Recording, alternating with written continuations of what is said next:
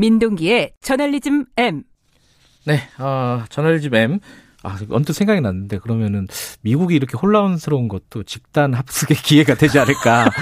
민주주의에 대한 직접, 집단 학습의 기회 뭐 이렇게 생각할 수도 있고. 에, 자, 오늘은 이번 주에 좋은 보도와 나쁜 보도 이렇게 하나씩 갖고 오셨네요. 요거 재밌으면 다음부터 계속 할까요? 지난주에 제가 어처구니 없는 이 회장, 이건희 회장 관련 보도 3개를 소개를 해드렸잖아요. 예, 어이가 없었죠. 사실 요게 4개였다면, 음... 그 여성신문 기사도 하나 소개를 해드리려고 했거든요. 어떤 기사였어요? 근데, 어, 이게 10월 25일자 기사인데, 예. 그 부고 기사입니다. 예. 근데 부고 기사긴 한데 여성신문 기사가, 예. 이건희 회장이 국내 주요 기업 대표로는 처음으로 여성 인재의 중요성을 강조한 CEO였다. 예. 그리고 여성 인력 채용에 앞장서 왔다. 이런 음. 점을 강조를 했습니다. 약간 미담 같은 거네요. 예. 미담 같은데 예. 제가 볼 때 여성 신문이 이런 기사를 쓰기에는 좀 부적절한 것 같아서 음흠. 네 가지 정도 꼽아왔으면은 지난주에 소개를 해드리려고 했었는데 이건 지난주 기사고 이번 예. 주에 갖고 오신 기사는 뭐예요 그러면? 여성 신문 기자 이 기사를 쓴 여성 신문 기자가요. 공개적으로 이 기사를 반성을 했습니다. 아, 본인이에요? 본인이 사람이? 반성을 아. 했습니다. 그러니까 뭐라고 얘기를 했냐면 예.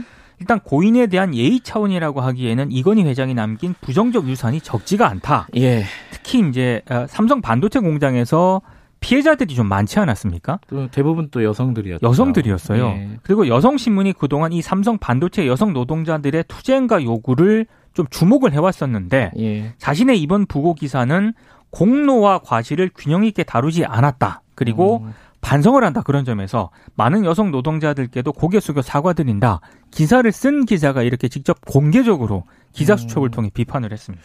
미디어 관련된 취재를 민동기 기자는 굉장히 오래 했지 않습니까? 네. 이런 공개적인 사과 기사라고 할까요? 본인의 기사를 반성하는 기사 이런 걸 본 적이 있나요? 거의 못 봤습니다. 거의 음. 거의 본 적이 없고요. 네.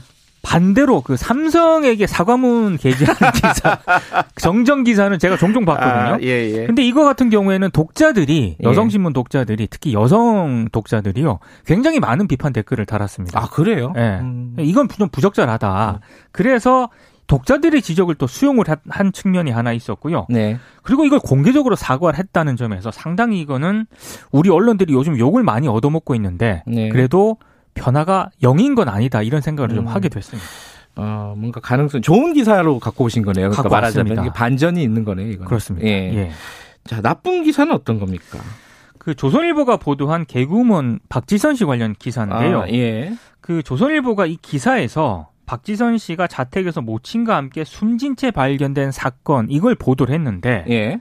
유서 내용을 공개를 했습니다. 뭐 단독 달았죠, 또. 단독까지 어, 달았고요. 그리고 예. 공개해서는 안 되는 그 지병과 관련된 그런 내용도 자세하게 공개를 했거든요. 예. 원래 유족들은 이런 걸 공개하기를 원치 않았잖아요. 그죠? 유족이 공개하기를 원치 않았고요. 예. 그래서 서울 마포 경찰서가 노트 한 장 분량의 메모를 발견을 했는데도 불구하고 네. 유족 뜻에 따라서 내용을 공개하지 않겠다라고 기자들에게 밝혔거든요. 예. 근데 조선일보가 아, 내용은 물론이고 단독까지 달면서 이 내용을 공개를 했습니다. 네. 더더군다나 조선일보는 2012년에 그 고인이 지병에 대한 고충을 털어놓은 SNS까지 이 기사에서 언급을 했거든요. 예.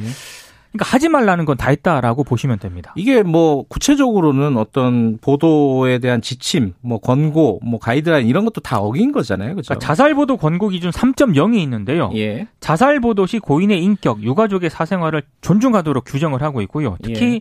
유서와 관련된 사항을 보도하는 것은 최대한 자제하도록 규정을 하고 음. 있습니다.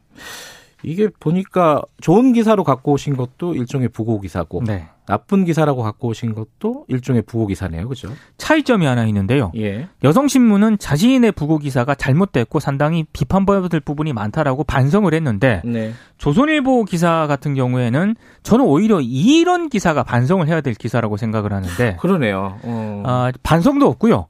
오히려 다른 언론들이 있지 않습니까? 네. 조선일보 보도를 인용하거나 아니면 비슷한 내용을 또 따라갔습니다. 아, 유, 어뷰, 어뷰징, 어뷰징. 네. 어뷰징이 있었다는 네. 얘기고요. 조선일보 기사가 비판을 받긴 받아야 합니다만 네. 저는 인용을 한 매체도 비판을 좀 받아야 된다라고 생각을 하고요. 네. 특히 비슷한 보도를 이어갔던 다른 매체들 역시 반성을 해야 될 부분이 있다라고 보는데 네. 반성이 좀 하고 있나라고 혹시 검색을 해봤더니 반성은 전혀 없고요. 요즘 그래서 제가 이런 생각을 좀 해봤습니다. 이번 원고를 쓰면서 네. 요즘 기레기 말고 기덕이라는 말까지 나오더라고요. 기덕이는 뭐예요?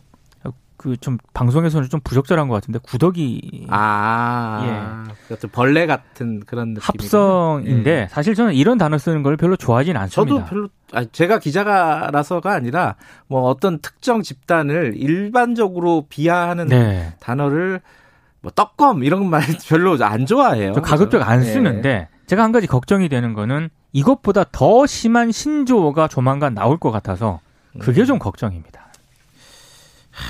뭐 쓰신 분이 또 어, 기자 수첩 이런 데로 해서 좀 반성하는 기사를 쓰면은 오히려 그건 또 전화 위복이 될 수 있을 텐데 기대가 안 되네요. 다, 이게 있으면은 다음 주에 제가 또 좋은 기사로 가져올 텐데 예. 가능성은 좀 없는 것 같습니다. 알겠습니다. 여기까지 듣죠. 일주일 동안 고생하셨습니다. 고맙습니다. 뉴스 언박싱 저널리즘 M 민동기 기자였고요. 지금 시각은 7시 39분입니다.